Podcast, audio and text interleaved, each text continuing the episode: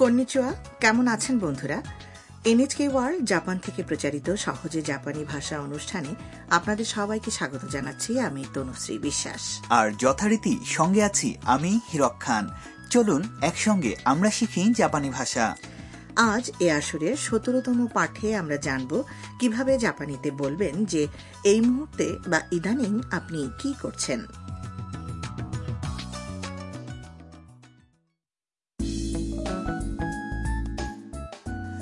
জাপানের নাগানো জেলার একটি উষ্ণ প্রস্রবণ দেখতে এসে চীনা ফটোগ্রাফার মিয়া ছবি তুলে চলেছে এটা হচ্ছে সেই জায়গা যেখানে বানরেরা উষ্ণ জলে স্নান করতে নামে এখানে ঘুরতে আসা এক জাপানি দম্পতির সঙ্গে তার পরিচয় হলো আর তখন তারা তিনজনে মিলে গেল সোবানুরোসের রেস্তোরাঁয় তাহলে চলুন শুনি আজকের সতেরোতম পাঠের কথোপকথন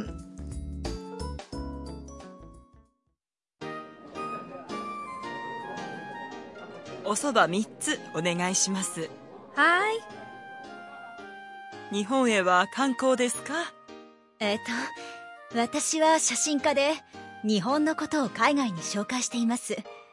それで、日本を旅行しています。それは素晴らしいね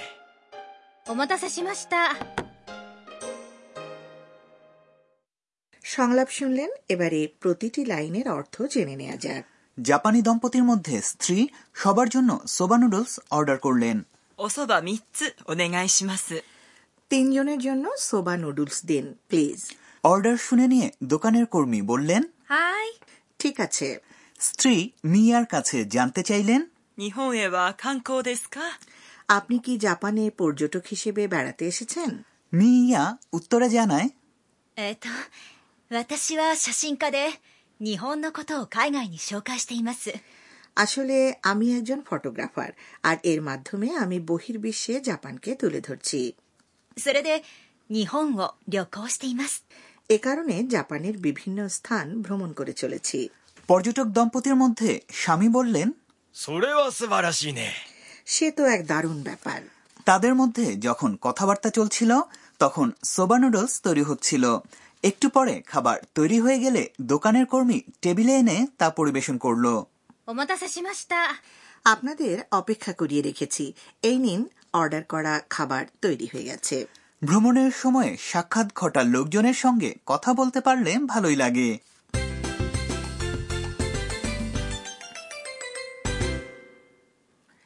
আমাদের আজকের পাঠের মূল বাক্য হচ্ছে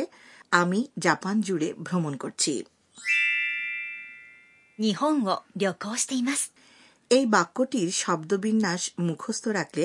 আপনি জাপানিতে সহজেই বলতে পারবেন ইদানিং আপনি কি করছেন শব্দার্থগুলো এবার জেনে নেওয়া যাক নিহং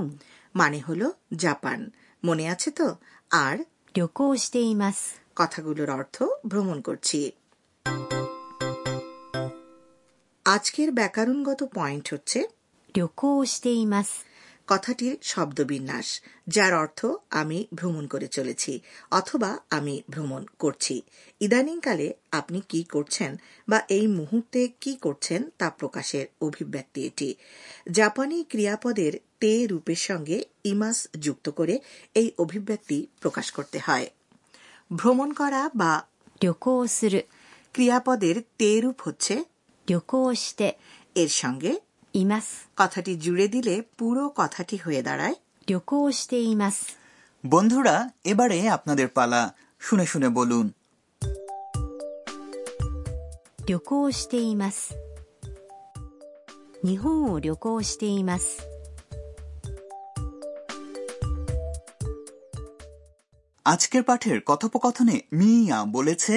আমি বিদেশে লোকজনের কাছে জাপানকে তুলে ধরছি বা পরিচয় করিয়ে দিচ্ছি নিহন্ন কোত ও কাইগাইনি শোকাই শীতেই মাস এই বাক্যেও ইদানিংকালে করতে থাকা কাজ প্রকাশের অভিব্যক্তি ব্যবহার করা হয়েছে ঠিকই বলেছেন 紹介しています。 অর্থাৎ আমি পরিচয় করিয়ে দিচ্ছি কথাটি গঠিত হয়েছে পরিচয় করানো 紹介する。 ক্রিয়াটির তে রূপ 紹介して、 এবং এর সঙ্গে います。 যোগ করার মাধ্যমে বন্ধুরা এবারে একটি সংলাপ শুনি যেখানে কেউ একজন বলছে যে সে জাপানে কি করছে 旅行ですかはいあちこち旅行しています কথাগুলোর অর্থ জেনে নেওয়া যাক 旅行ですか আপনি কি বেড়াতে এসেছেন 旅行、 এই বিশেষ্য পদটির অর্থ হল ভ্রমণ はいあちこち旅行しています হ্যাঁ আমি এখানে সেখানে ঘুরে বেড়াচ্ছি はい、 কথাটির অর্থ হ্যাঁ এবং あちこち、 মানে হল এখানে সেখানে এবারে শুনে শুনে বলুন 旅行ですかはい、あちこち旅行しています。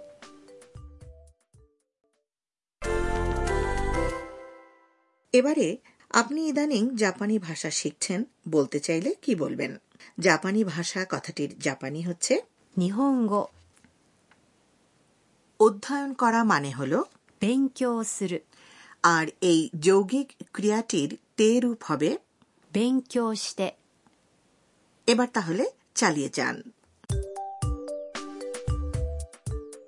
日本語を勉強しています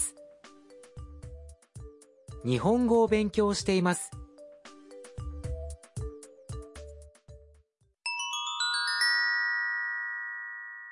এবারে আরও শিখি পর্ব এ পর্বে এবার আমরা শিখব জাপানিতে গণনা করার বিশেষ কিছু নিয়ম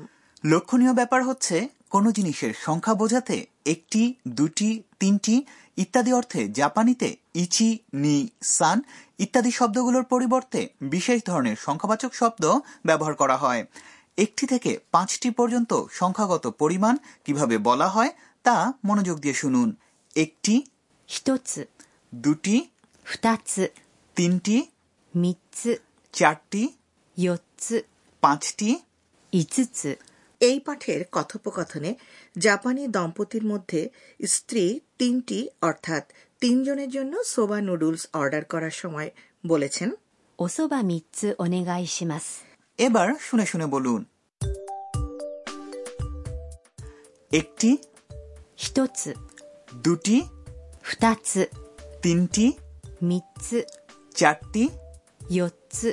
পাঁচটি 五つ、 এ পর্যায়ে শ্রোতাবন্ধু চলুন আরও একবার শুনি আজকের পাঠের সংলাপগুলো おそば3つお願いします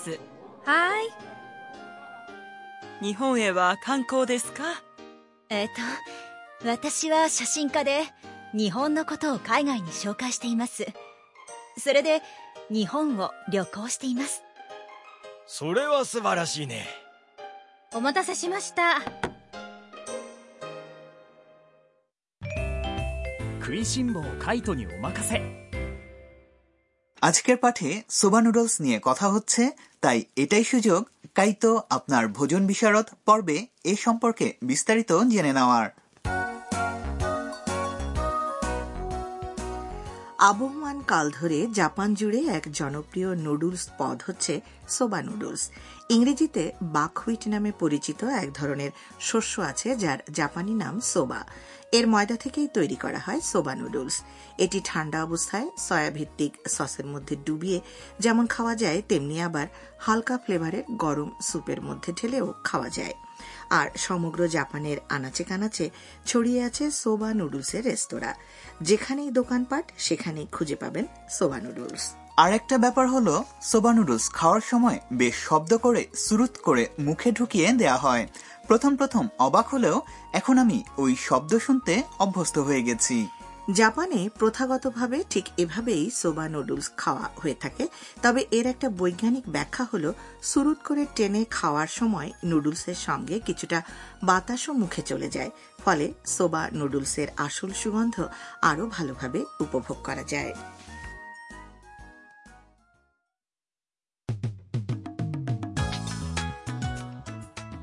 তো বন্ধুরা এই ছিল আজকের সহজে জাপানি ভাষা কেমন লাগলো জানাবেন কিন্তু আমন্ত্রণ রইল আগামী অনুষ্ঠান শোনার